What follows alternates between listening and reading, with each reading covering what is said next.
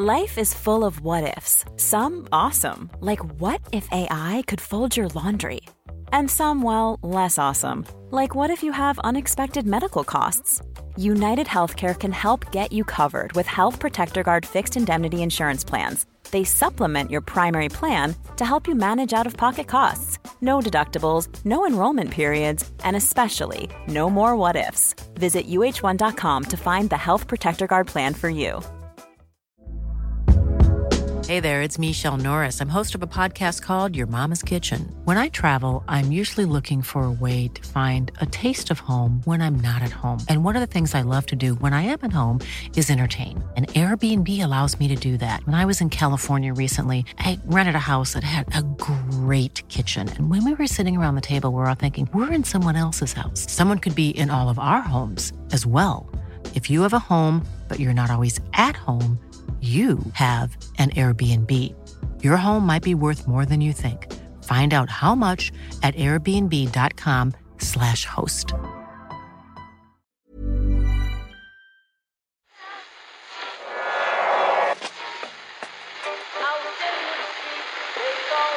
form is that? That's the second time it's gone off. They never go home, those boys.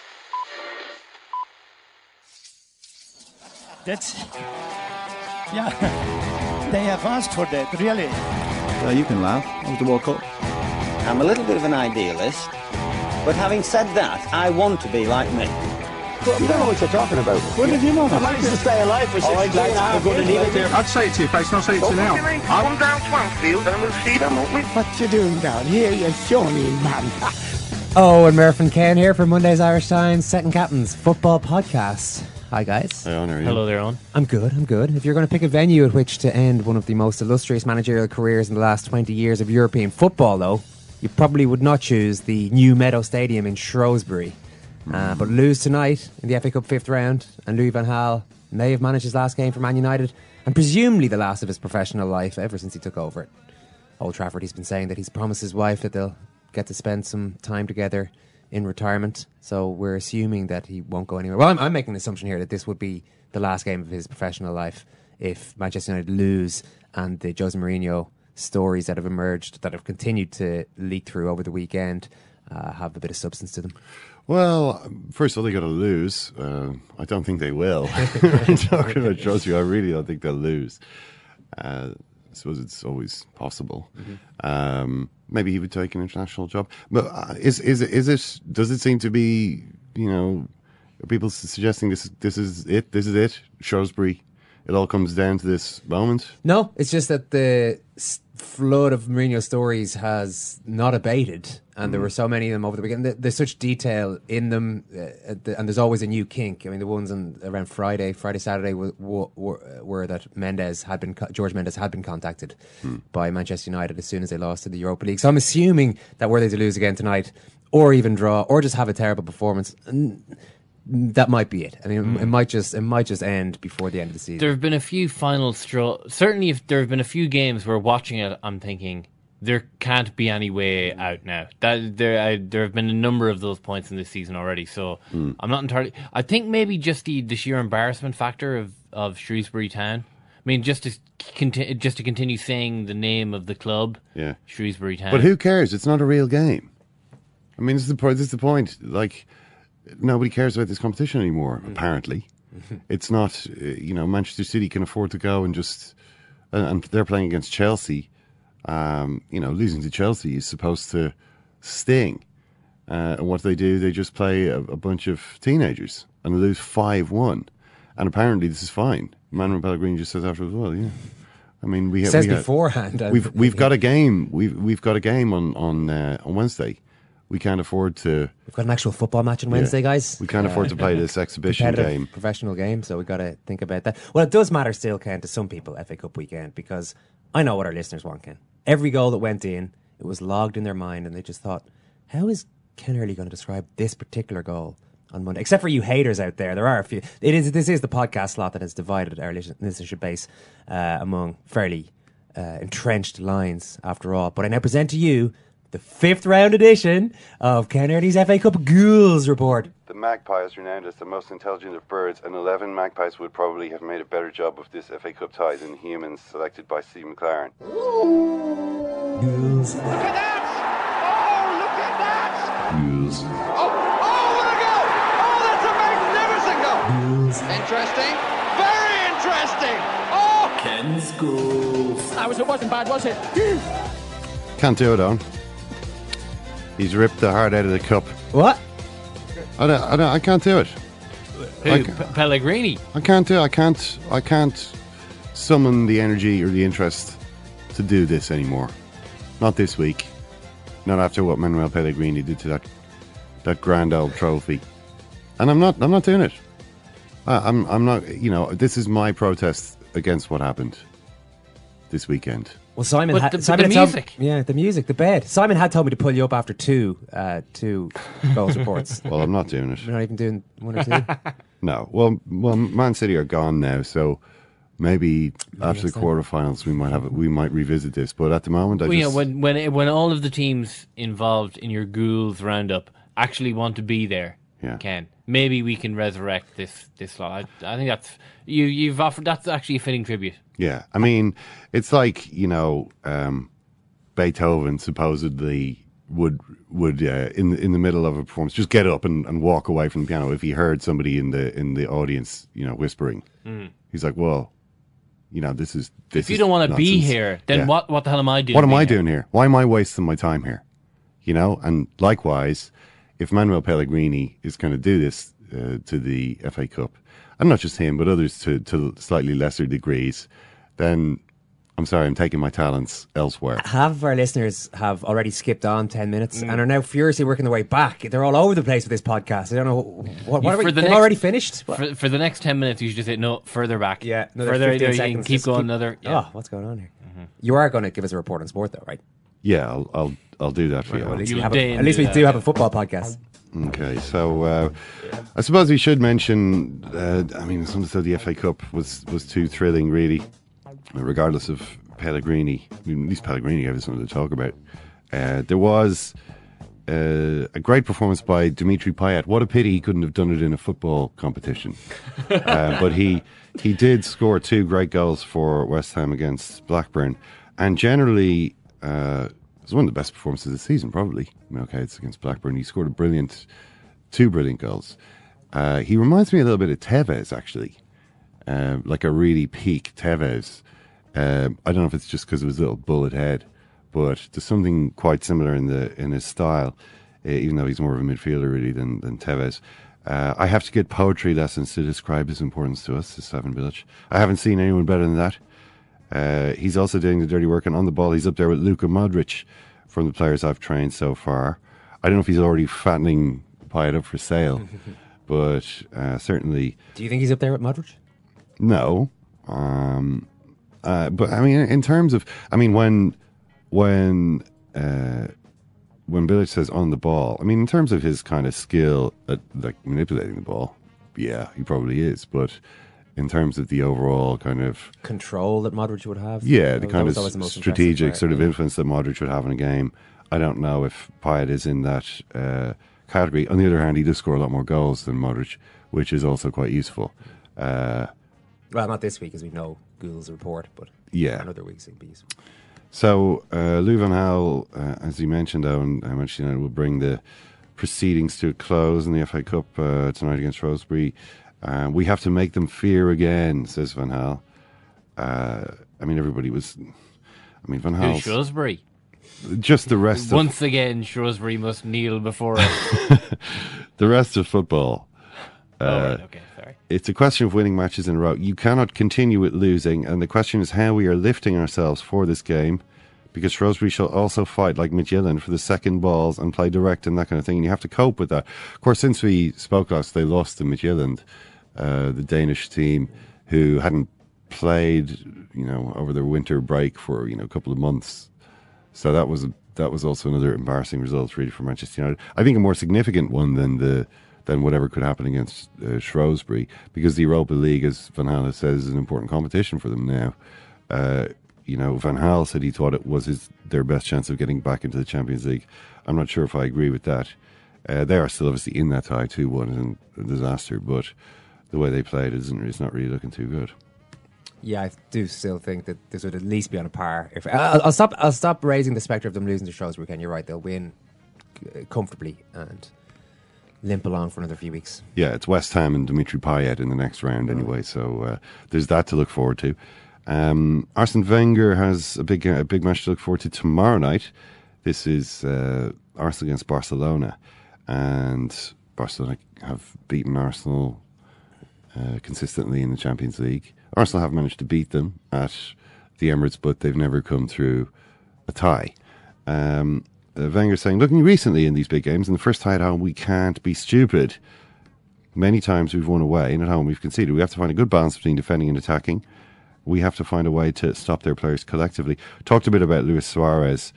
Sid Lowe has a good piece on Suarez, talking about his kind of infectious style. Says that he runs like a man who doesn't think he's any good at all. Wenger says Suarez gives that to a team. He did it at Liverpool. He did it playing for Uruguay with Cavani and Forlan.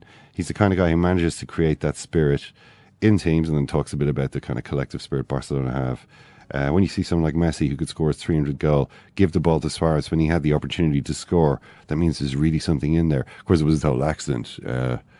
It was meant to be for Neymar. Suarez just got there first because that's kind of what he does. Didn't realise what he was doing at the time. So yeah, that's it. I mean, it's going to be a great game, I think. I mean, Arsenal are going reasonably well. I don't think anybody gives them much of a chance of coming through the tie, so if they can, it will be pretty amazing. Mm-hmm. Yeah, okay, so over the weekend, it's generally a fairly dull weekend of football. I mean, there was the Spanish league is almost over now. If you saw Cristiano Ronaldo scored an offside goal for Real Madrid, then missed a penalty against Malaga.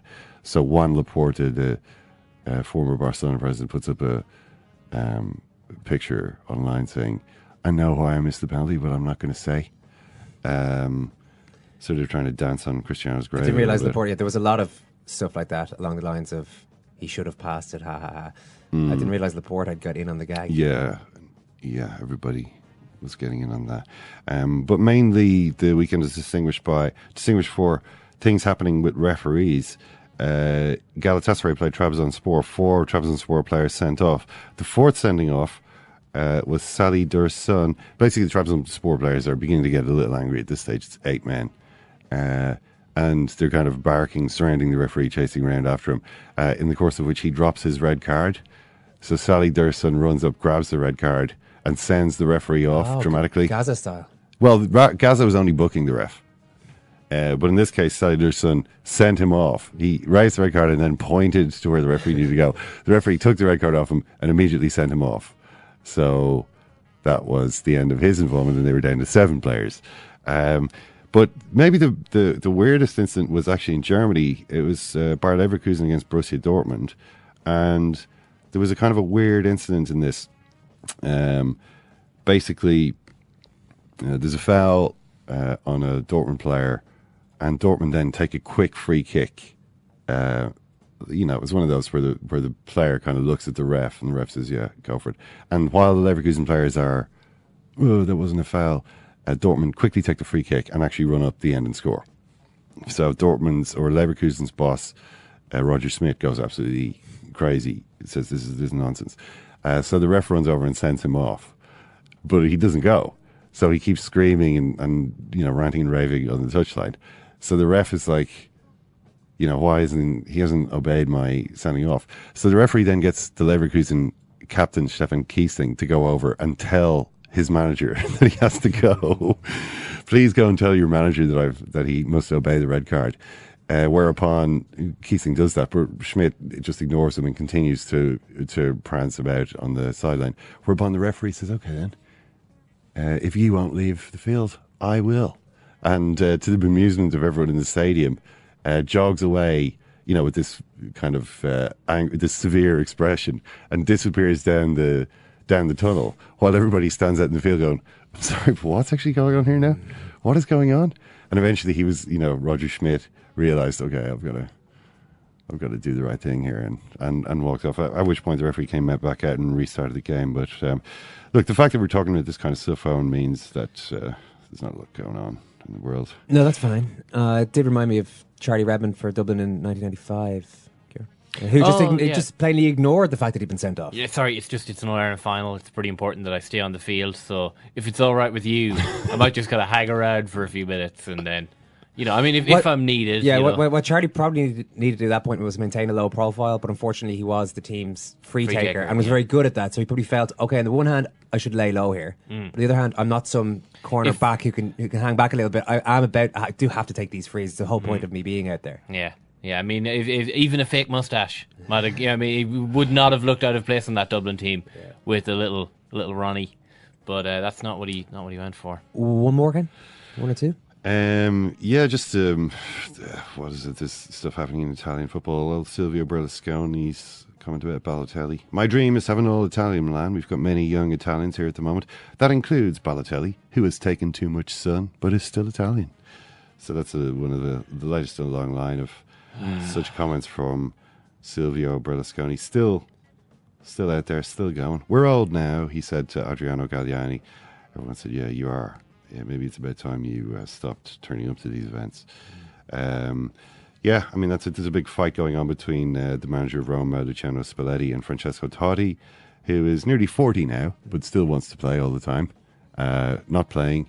Did a TV interview where he complained about the lack of respect. I honestly got a shock when I saw him coming on the other night. That is Totti, right? He's still knocking around. He looked good on the bench, and then I thought, he looks good as a manager on the bench. And then, you know, when he was being stripped off and ready to come on, it did seem a little incongruous. He was injured recently, so he's still being left out. Though he says, I'm fine. He says, I can't stay at Roma like this. It hurts to be on the bench. I understand at my age that I play less, but ending my career like this is bad for me as a man and what I've given to Roma. I demand more respect for what I've done. What is my rapport like with Spalletti? We say good morning and good evening. That's it. Spalletti has had to explain, because obviously, I mean, he's nearly 40. Like, come on, you know, it's finished. The dream is over. Now it's done. Spalletti says... it is right that Totti does what he wants to do. I put every role at his disposal. I asked him, do you want to be Giggs? You can be Giggs. Do you want to be Nedved? You can be Nedved. But if you want to be a player, then you have to be on a par with the others in the team, and I can't allow you any special treatment. You know, they say he lost his pace again, but he replied, never had any pace. So that's it. All right. The other thing is the FIFA election is on... Same day as the Irish election, actually. Which one are you looking forward to more? Which one's floating your boat? Probably the Irish election. On balance, it's more interesting than the FIFA election. Why? Is it the foregone conclusion, FIFA election?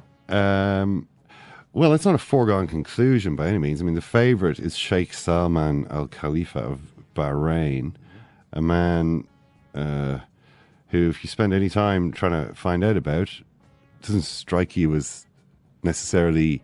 exactly the kind of white knight FIFA would ideally want to come riding down from the mountain in this their hour of need. A few questions there to ask. Gianni Infantino, the UEFA candidate, is the next favourite, and then everyone else seems to be a bit of an outsider. Prince Ali, for instance, is the third favourite, and you can get him at like 8-1. So it suggests that it'll probably be between Sheikh Salman and Gianni Infantino. Let's wrap the report on sport.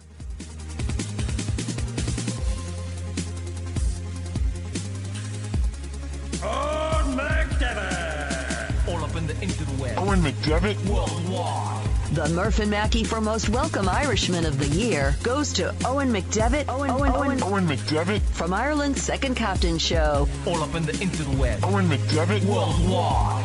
Second Captains. Those guys are like family to me, man. Eoin McDevitt. This is like the coolest song I ever heard in my whole life. Eoin McDevitt. All of you said I wouldn't make it. Stop talking about Tom Finney. He said I was a loser. This guy is a bit of a turkey. All right. They said I was a fucking soccer. But look at me now. All up in the interweb. Eoin McDevitt. Worldwide. The new world veteran of the championship. Eoin McDevitt. Eoin McDevitt. To say, for example, the Barcelona team you worked at, is it fair to say anybody could have managed those guys? No, of course not. Well, the FA Cup has taken quite a few hits over the years, and I guess Manuel Pellegrini's comments and the whole team selection performance, everything around the Man City-Chelsea game yesterday would be considered another one. If they chose not to pay, the fans this is, if they chose not to pay for the ticket because it's not a real game any longer, I understand that, said Pellegrini in advance of this one. Jonathan Wilson is ready to talk. Jonathan, of the many blows inflicted on the Cup in the last, say, 20 years or so, how high does this rank? Oh, pretty high, I think. I mean... he's somebody I instinctively want to have sympathy for, but in this case, I really struggle. I think there's a couple of things that have to be taken into account here. One is, it's not like City have had a really busy program leading up to that. You know, in the previous 2 weeks, they played one game. I mean, you know, they played the previous Sunday, they played the Saturday before that. So it's not like the players with huge numbers of miles on their legs recently. His complaint is obviously about going to Kiev for the game on Wednesday, but I don't really see how is that different to Arsenal or Barcelona, who both played on Saturday, playing on Tuesday night. Now, if your argument is, oh, it's a longer trip, it's 3 and a quarter hours to get to Kiev. It's not a long way. I mean, it's okay, it's an hour more than Barcelona to London, but you know, it's not that he's going to Kazakhstan or somewhere. You know, he complains about the injuries. Yeah, they've got 8 players out who I guess would be knocking on the door of the first team, but of those, only Kevin De Bruyne is actually probably in his strongest 11 at the moment. So I think it's a hugely worrying development, and I think it's just a bad idea. It's a bad idea for City, never mind the FA Cup, never mind sort of football in general. It's bad for City because they've now lost 3 games in a row, and I think there's 2 precedents to look at here. One is Arsenal back in 2008. I don't know if you remember this, but they threw the game at Old Trafford. They lost 4-0 to Man United, and then they proceeded to completely melt down in the league. Exactly. It was exactly the same stage of the season. There was 12 league games to go. They were 5 points clear at the top of the table. It was the 5th round of the Cup. They chucked the game at Old Trafford, lost it 4-0, and they won one of the next 8 league games and went out of the Champions League to Liverpool in the quarter-final. And they ended up finishing 3rd and won nothing. And they essentially lost all momentum by doing that. Now, I'm not saying it was the only reason, but it didn't help. And I think actually that summer you then sort of got that reinforced, that you get a similar thing often happens in major tournaments. It's obviously much more compressed. But the year 2008, because they did the silly thing with head-to-head being the determining factor if two teams level on points rather than goal difference, in each of the 4 groups the year 2008, one of the teams knew they were going through. All 4 of them rested players, and of those 4, none of them won their quarterfinal. Spain went through because they beat Italy on penalties, but the other 3 all lost in the quarterfinals, partly because they'd lost momentum. Now, the positive comparison is if you look at Chelsea in 2012, who had an FA Cup semi-final against Spurs, which they won 5-1, and 3 days later they beat Barcelona 1-0 in the semi-final of the Champions League. So I think, I mean, yeah, you can rest 2 or 3 days. I can see that maybe Vincent Kompany coming back from injury, you don't want to risk him when his calf's perhaps still dodgy. Maybe Aguero, you really want to wrap in cotton wool. But to play 5 debutants and 6 teenagers seems... I mean, it's almost trying to make the game not count. It's almost as if he thinks they're going to lose anyway. Let's get our excuses in by picking a joke side. Is he not just calling a spade here, though, Jonathan? Everyone knows the FA Cup doesn't matter anymore. It's just the manager, for once, explicitly saying so. Well, that's not what Gus Hiddink said. It's not what Arsene Wenger said. I mean, okay, you can argue that both of those have particular reasons to want to pretend the FA Cup counts, but I mean, one of the oddities or one of the quirks of this ongoing discussion that we seem to have every season of how do we make the FA Cup relevant, and I kind of think the more gimmicks you end up adding onto it, the less relevant it becomes because it looks something gimmicky. It has to mean something in and of itself. And I think to certain teams at a certain point of the season, it suddenly does matter. And I think you see that in the fact that of the last 25 FA Cup winners, 21 have been a team you would have thought would finish in the top 4 of the Premier League at the beginning of that season. So once they get to sort of the 5th round quarterfinal, perhaps once they've accepted that the league is beyond them or the Champions League is beyond them, it does become very relevant. So, I mean, yeah, maybe he is just sort of stating what is obvious to everybody. But the way you avert that is by not accepting that, by not acknowledging it, by pretending it matters. And if everybody pretends hard enough, well, it will start to matter because people will care about it. And you sort of, I mean, do you remember when Brian Robson picked that very understrength West Brom team to play Chelsea? Yeah. And I think they were fined for that, weren't they? I mean, I think Mick McCarthy at Wolves had a similar thing. Hmm. But certainly there's a threat of a fine. Yeah, poor old Mick was absolutely pilloried, and he was looking around saying, hang on, everyone else is doing this. Yeah. And you know, you look in the regulations of both the Premier League and the FA Cup, and it stipulates that a team, it's incumbent upon a team to play its best possible team. Now, obviously, there's an element of subjectivity to that, and obviously, in practice, you accept that maybe 3 or 4 players might be rested or rotated. I think what Pellegrini did went beyond that. I mean, I think it made the game a farce. Yeah, and I think that's, as I say, I think that's damaging to the FA Cup. It's also damaging to City. I think what he was doing was, as you touched upon, chickening out of having to play a competitive, a tough match against Chelsea. He didn't want to stake anything on it. He didn't want this match against Chelsea to exist. So he wanted to sort of say, well, you know, it's not a real game, so it doesn't matter that we've lost, you know, you can't blame me for losing if we didn't even try, which is a real kind of a loser attitude. It's not, maybe it's not just the manager though. Alan Shearer actually made, I thought, a decent point. I wonder what you made of it in terms of, he said, look, I look at Lionel Messi, never wants to be rested, never wants to miss a game. Luis Suarez never wants to miss a game. What is wrong with these Manchester City players? I mean, what, you know, why is it that these guys who are the best in the world seem to have this insatiable appetite for games, and apparently Man City players are happy to sit out a match away against Chelsea, who are one of the rival teams in England? This should be the kind of event that they're looking forward to contesting. Yeah, I completely agree with that, and I think if you look back to, you know, the glorious past of the FA Cup, which I have to say I'm slightly sceptical about the glorious past of the FA Cup, but if you look back to, you know, the 30, 40 years, you see players were desperate to play. I mean, how many seasons did Leeds destroy in the late 60s and 70s by having to play, you know, 4 games in a week towards the end of the season? They end up kind of winning one and drawing 2 and losing the other one. And that means they finish second in everything. And, yeah, Don Revie could have rested players. In fact, I think there was a game when they played Derby, but Clough did his nut about when Leeds rested 4 or 5 players. And that was a massive scandal. And the players at the time said, well, yeah, we didn't actually want to be rested. We would rather have played. And you sort of accept that, you know, you carry the exhaustion. I actually think it's quite a positive thing for football generally. It's a sort of way of evening things out, that when you have stockpiling of players, when you have loads, you know, the talent sort of coalesced at the biggest clubs, one of the ways you stop those clubs winning everything is by making them exhausted. I mean, I guess it's a slightly negative way of looking at it, but there is sort of an inbuilt balance there.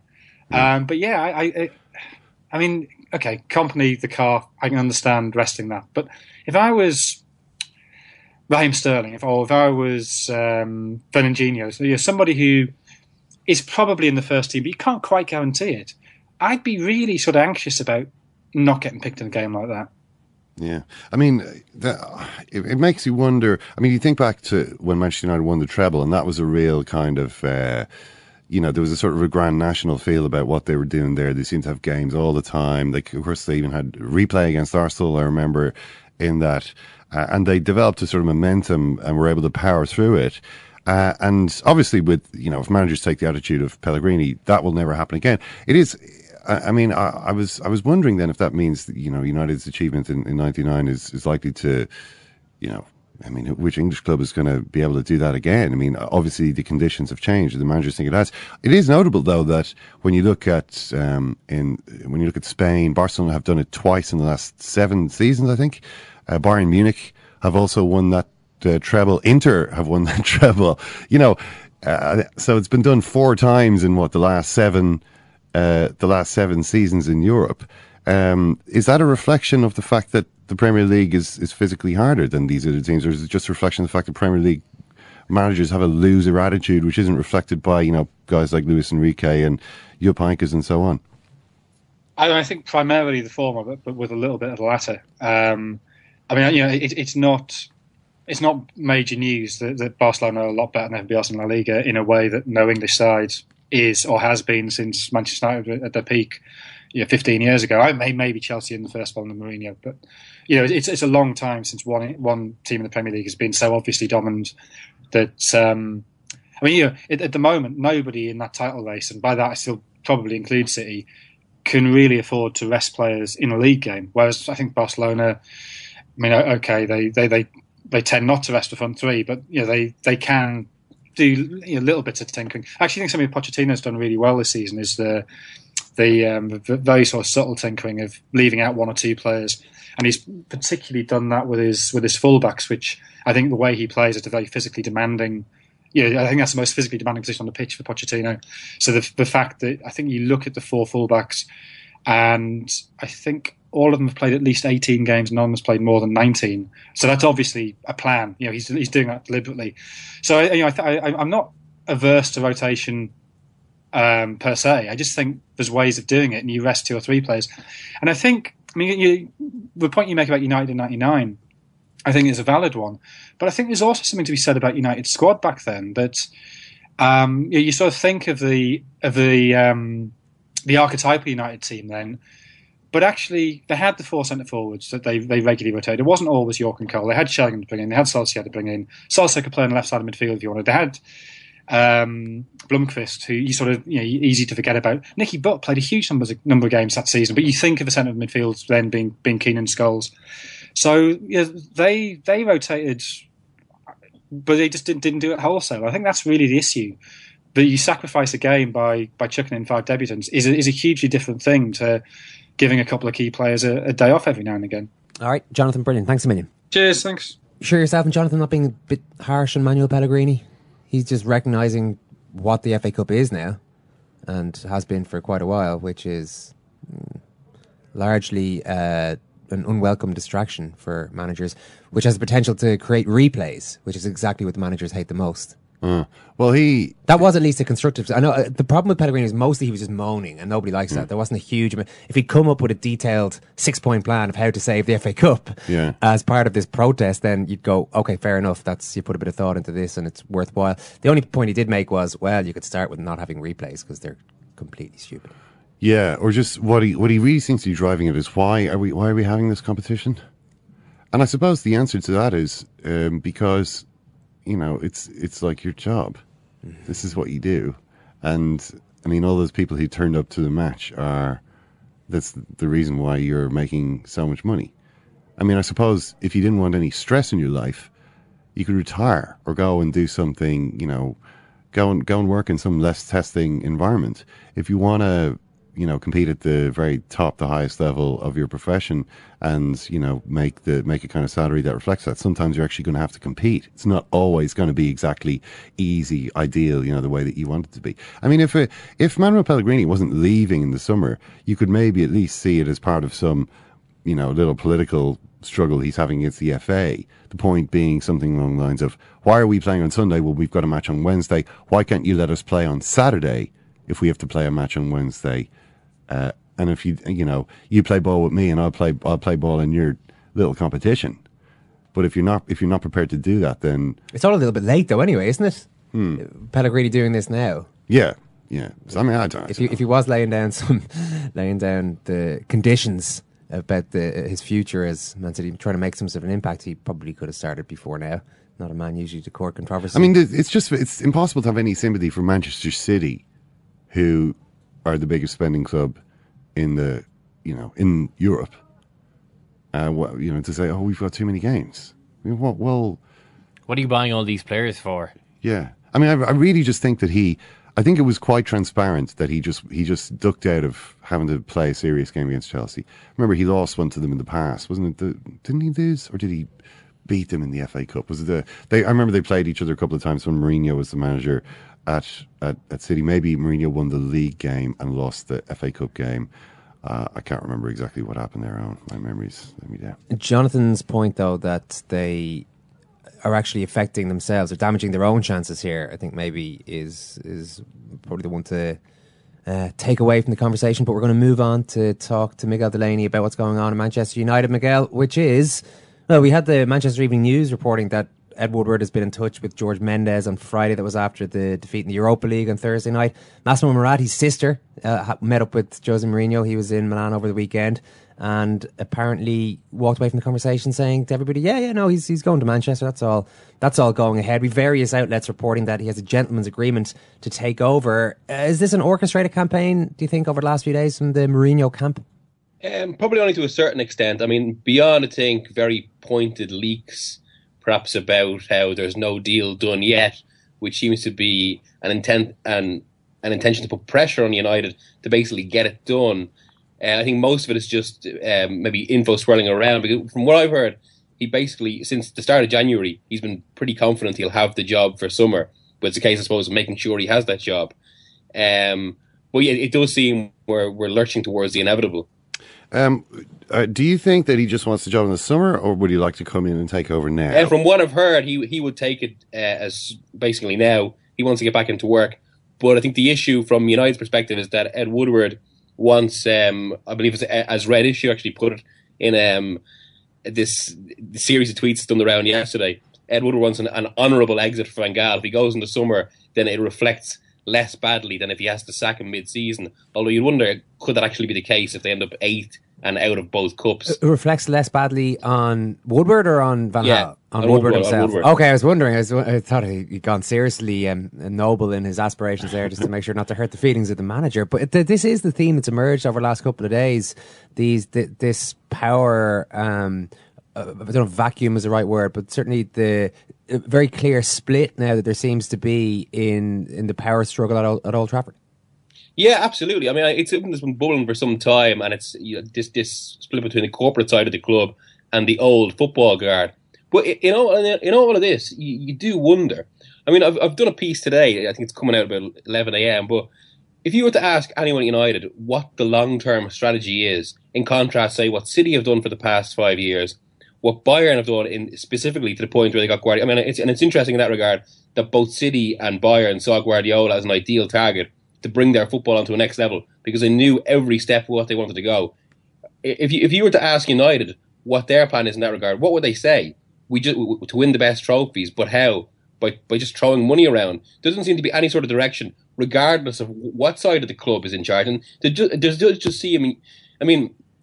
I suppose it's one of these classic situations in politics. Once that power goes, there's this vacuum and everyone's squabbling, but there's absolutely no direction about what's happening. So let's talk then about these series of tweets that Red Issue did just Miguel. Obviously, everyone is aware of the caveats here.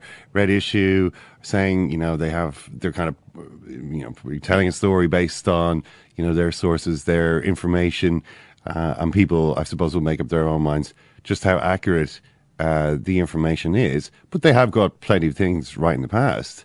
In their account, there seems to be rivalry between, or essentially a split with Ed Woodward on one side and Alex Ferguson on the other side. Can you tell me what you think of Alex Ferguson's role in this? Because the last major event involving Alex Ferguson at Manchester United was him retiring nearly 3 years ago. Why would he still be attempting to exert power and control over what goes on there these days? Well, the major event after retiring was anointing David Moyes. And from what I've heard from people at United, basically, in one of these kind of typical corporate moves, with the Glazers basically get one chance to make such a big decision. And then if you fail it, your power is reduced. And perhaps that's another side of the whole, why Ed Woodward is so fearful of potentially sacking his choice, Louis Van Gaal. Well, I suppose despite Ferguson taking a back seat, and despite how much he's talked about how he kind of wants to, get on with his private life, I suppose it's still, he sees it his club. It's still what he has built, so it's only natural he still tries to direct it in some sense. Mm. And their account of it would be that Ferguson doesn't want Jose Mourinho to come in. And instead would rather see the club promote Ryan Giggs. Can you talk to us, first of all, about why Ferguson might not want Jose Mourinho? Well, from what I've heard, I mean, I suppose there are a variety of issues, and there's always been the argument that Ferguson possibly fearful of being upstaged. Well, to be honest, I don't quite buy that. From what I've heard, although this is from someone closer to the Mourinho side, it's not quite as severe as not liking him. I think he maybe has some issues with his management, but they are still in quite good terms. But again, yeah, I think it does come back to if it's Mourinho in charge, and Mourinho is very much his own man, whereas Giggs is part of it. The wider old United family. So it keeps that connection going to a certain end. Whereas if it's Mourinho, it's a more clean break. But it's interesting, I mean, that you mentioned about this, the split between Ferguson and Woodward, when we all know both have a common link, which is George Mendes. Both are very friendly with him. Yeah. I mean, it's, you know, Ryan Giggs, who supposedly is being put forward as an alternative candidate to Mourinho, is in business with, you know, his class of 92 buddies who obviously have clear links to Peter Lim, the owner of Valencia, who has a pretty tight relationship with George Mendes as well. So there are kind of connections all over the place. But speaking of gigs, I see a poll in the Manchester Evening News, which says, would you, you know, who do you want to see as manager, Jose Mourinho or Ryan Giggs?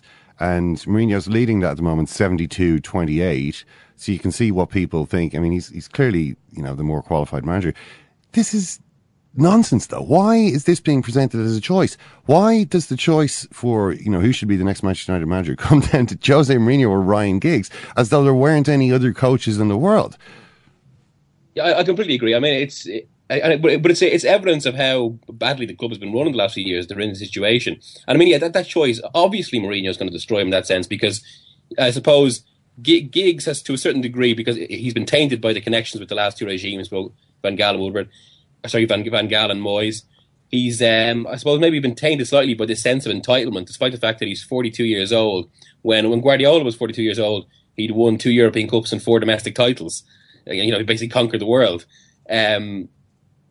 So, yeah, and it does. I suppose it seems they've backed themselves into a corner. When really, you know, from what I've heard as well, United are now, they've become a little bit spooked by the Guardiola appointment at City, and they want to respond in that way. And in that sense, I suppose, they're almost backed into the Mourinho corner, because he's one of the few managers with the CV to rival Guardiola. And also, he's the only manager in the world to have beaten Guardiola in both the domestic title race and the Champions League. So from that sense, it is very seductive. But you do, if they do appoint Mourinho, and even if he has some success, although there is a wider argument over whether the last 6 years, in which he won far fewer trophies, represent a decline from his 2002 to 2010 peak.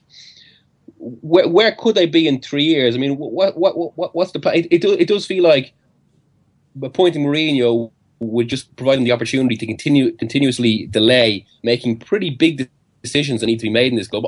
I think this summer United need to take a proper step back, basically, and it's ironic given the dynamic between the two clubs. Do what City did in 2008, 2009. And properly look at their entire structure. I mean, if you look at United, there's absolutely no football expertise with any decision-making influence between Louis Van Gaal, or the manager's position, say, and Ed Woodward. It's just this.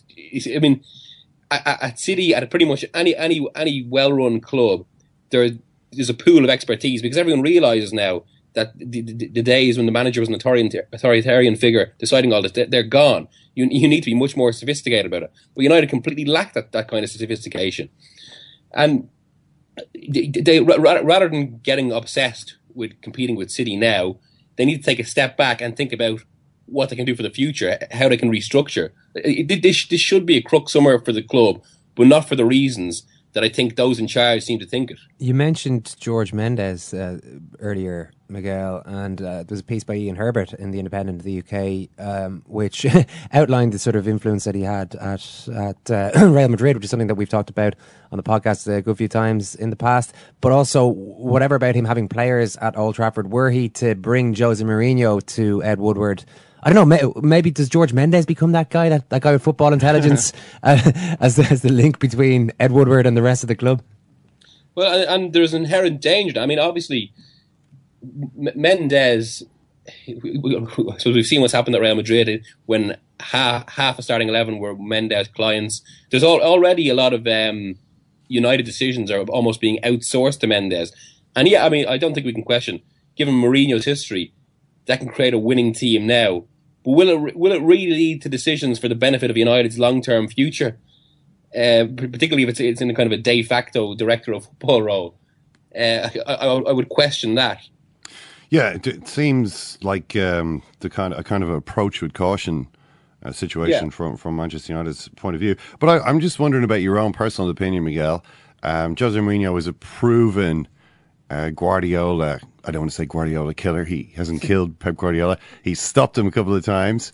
As you said, the only guy to do so. He would guarantee huge interest from around the world. I mean, everyone would be following this. You know, in terms of soap opera, Manchester United is the city of Manchester would be the, you know, football soap opera capital of the world for, you know, a year or two at the very least.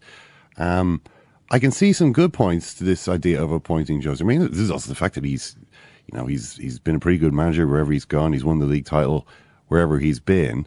If you were Ed Woodward, would you appoint him? For very, very short-term reasons, yes, but increasingly, I don't think United should. I think, to be honest, I think the likely situation, particularly if it is Guardiola and Mourinho, well, it will be if they appoint them. But you can see a situation where after 3-4 years, they've maybe won a title and everyone is absolutely exhausted. And then suddenly United have to kind of realise, well, hang on, what next? While City are basically on a different universe in terms of how their club is structured. I think this is also, I mean, if you look at it, Mourinho is basically, he's a manager. It isn't a stretch to say that he's a short-term manager, but that's because what he does is he comes in, he imposes a very easily learnt style of football, but one that, because of his motivational skills, brings intense application. And you can easily impose it on any squad, which means he can work quite quickly with a squad. What it isn't is something that involves, you know, deeper integration, a type of football, to be honest, a type of more modern football that allows teams to go on to higher levels. When in the last decade of European football, we've seen this is the ideal model if you want to properly dominate. This is what Barca have done, and it's why they've completely outstripped Real Madrid. And I think you can see a very clear parallel between what's happened between Barcelona and Real Madrid in Spain and what's happening between United and City in England in terms of one club were always the established force. They almost got arrogant about that, thinking that their prestige and money will always afford them a certain position. The other side got cleverer, became more sophisticated about everything they did and began to outstrip them. And I suppose the parallel even extends to the fact on one side you've got Florentino Perez in charge, a man that by the accounts of many who've worked with him doesn't properly understand football. And then on the other side you've got Ed Woodward. So I think that's what they've got to look at. That's the type of structure they've got to aim for. But there seems no one at United is even considering this at the moment. And the danger is, City have already long considered this. They've already put the pieces in place to get there. So whatever happens between Mourinho and Guardiola even, it just delays the fact that City are light years ahead of United. All right, Miguel, brilliant stuff. Thanks, Miguel. Cheers, lads. Is there any chance that this representation of Jose Mourinho as the Guardiola killer is a little bit overplayed? That he was the man who single-handedly brought Guardiola crashing down in Spain? I know he won one league title and generally got under the skin of Guardiola, but might that have been bound to happen anyway?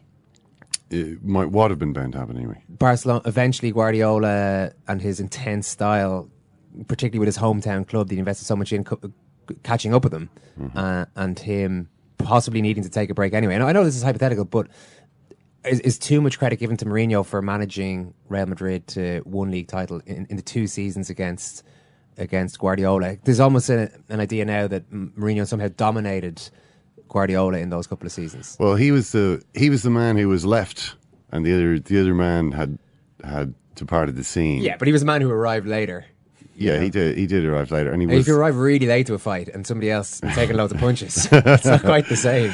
No, he's a relief hitter, effectively, to borrow a baseball phrase. I think he did a lot to push Guardiola over the edge to kill his appetite for this. Guardiola is not any good at this type of weekly, daily sort of lobbing of insults, confrontation. He just is. It really annoys him and freaks him out. He can't do it. And he hasn't really had to do that in Germany at all. It's been a kind of nice, easy ride for him over there. By comparison, everyone was very respectful of him there. Like Mourinho wasn't at all. I mean, he said to the players, you know, you're the bad guys here. Remember, we are the bad guys in this movie. Okay? You know, forget about all this, the sportsmanship, gentlemanliness. Oh, I'm friends with Xavi on the national team. You're not friends with Xavi anymore. You know what I mean? I want you to believe in the possibility of your own worst selves, and then go out there and be that monster. That was his. That whole theory, it makes a lot more sense than the idea that Manchester United under Jose Mourinho will win the league next year. I mean, it's much easier to construct the argument that Jose Mourinho will annoy Pep Guardiola to such an extent that he will... I mean, the response since Guardiola's been announced as Man City manager is, isn't this marvellous for English football? This is amazing. You know, real world class here on our doorstep. You know, we're going to roll out the red carpet. We're going to make him feel as welcome as we possibly can. And that's obviously awful for everyone except for Manchester City. I mean, Guardiola might even stay longer than 3 years if everyone's really nice to him. I mean, with Mourinho there, at least he'll be annoyed a lot of the time. A lot. I mean, and this time in the same city. I mean, not even, you know, across the country. This is literally 10 miles down the road. I don't know why that should make a difference. I mean, unless they're meeting, they live in the same housing estate or something. Yeah. But I think it must make a difference. It has to make a difference. I just do want to point out also, I mean, we were talking to Miguel there and he made the point about Manchester City. He made an analogy between the two clubs in Spain and the two clubs in Manchester, and how United were maybe a bit more like Real Madrid and City were the smarter Barcelona.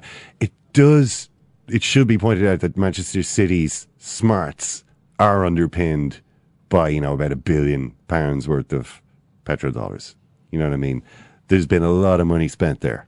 It hasn't all been, you know, intelligent, you know, it's sort of forward-thinking planning. The reason Guardiola is there is because they're really rich. They've been spending all this money. They've got a lot of money to spend on players. They've got a lot of money to pay people like Guardiola. What about United's complacency, though, which is what Miguel was using to compare them to Real Madrid, that maybe there was a feeling in the early days of the big money at Man City that, well, it's still Man City. Yeah. They'll find a way to the street. Or insofar as Manchester United thought much about Manchester City until the last couple of years. Yeah. Well, I think the problem is obviously the Ferguson absence. I mean, the thing is that the Glazers took over in 2005. They got used to owning a club. They're you know, sitting in Florida, owning this club, which was being run by Alex Ferguson and David Gill, and they suddenly left together, you know, at the same moment. And suddenly the Glazers, after 8 years, easy years of not having to worry about it. Like, I mean, this isn't as difficult as everybody said it was going to be. Mm-hmm. Suddenly, we're left to the situation where it was, okay, what do we do now? The entire club just walked out the door. There's this, you know, now there's a vacuum. Who's in charge? Ed Woodward, does he know what he wants? Alex Ferguson, he's still trying to stick his oar in. You know, there's all kinds of sort of people circling around. All this money in the middle as well, by the way. All this money, which is attracting people from everywhere. Oh, you know, there's a bit of money to be made here. Manchester United are going to need some players, but which players are they going to buy? Who's going to get the little percentages and the tastes? You know, this has created a messy situation. All right, just before we go, Murph, if you just log on to secondcaptains.com there. I'm on it already. What I want you to do, well, yeah, as always. Of course, yeah. What I want you to do is just click at the top there. You see Second Captain Sports Annual Volume 1. Of course. Right, you'll see the very reasonable $15.99 price. It's a snip. And what about the postage and packaging at the moment? How much is that? While I process... Oh, it's absolutely nothing. Free, but I don't know what we're doing here. What the hell is going on? Who cleared this? Sure, but you've got a URL there in Dublin, in Ireland, so obviously that's fair enough. But what about if you were elsewhere in the world? Allow me to transport myself to somewhere, let's say Dubai. Yeah. Not a problem. Absolutely free postage and packaging until Friday the 26th of February. Friday the 26th, worldwide, so get on that if you get a chance today or at any stage during the week. Just do it right now, actually, yeah. I'll stick to what I went with late last week, the aggressive sort of salesmanship. In the meantime, we're going to go and record another podcast for you. Later in the week, by the way, I don't know what's going to be happening with Van Gaal at that stage, but we are going to be speaking to Patrick Kluivert later this week. That will be available for you in a few days' time. We're going to talk a big long interview with Patrick Kluivert about his own incredible career, but a lot of that career, both in terms of playing and coaching now, has been intertwined with that of Louis Van Gaal. He probably knows him better professionally than just about, I would say, anyone else in world football, so it'll be a nice angle to that chat. Couldn't be more timely. Thanks very much, Ken. Thank you too. Looking forward to your FA Cup goals report. It's coming back in the sixth round. Thanks, Kieran. Thank you, Ken. Thank you, Owen. Thank you, Kieran. Thanks for listening. Bye-bye.